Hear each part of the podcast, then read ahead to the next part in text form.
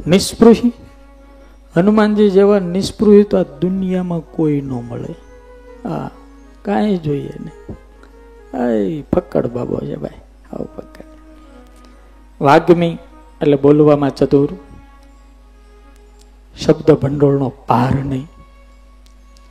આવું ઘણાને બોલવામાં જ ફાફા પડે નગરા.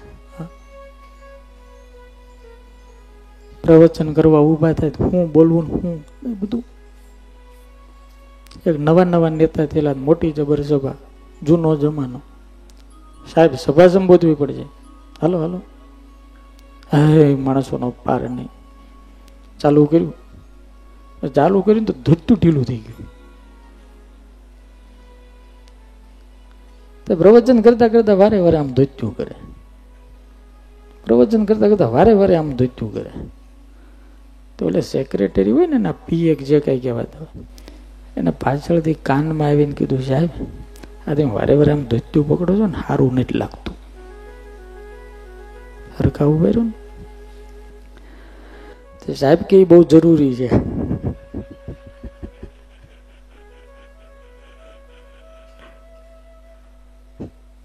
જો નહીં કરું ને તો વધારે ખરાબ લાગે એવું છે.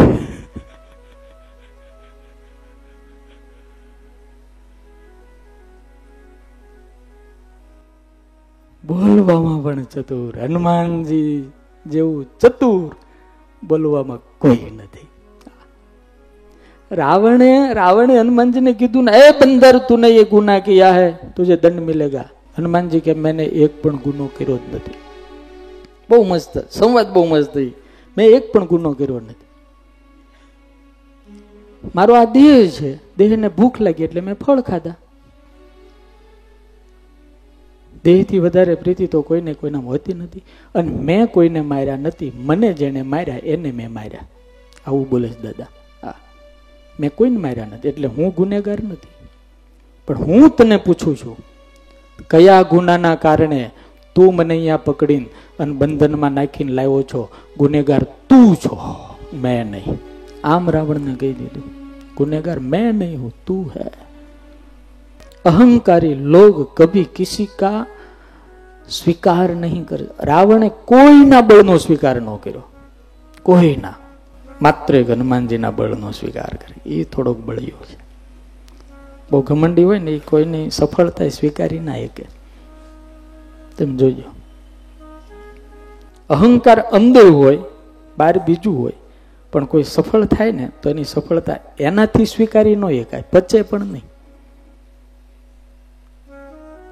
કોકની સફળતા અને કોકની મહાનતા જે સ્વીકારવી, એ તો મોટા હૃદયના માણા હોય ને એનું કામ છે.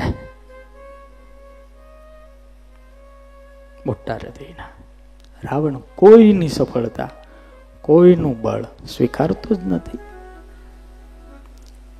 આપણે બધાએ હનુમાનજીના ચરિત્રમાંથી આ બધું શીખવાનું છે.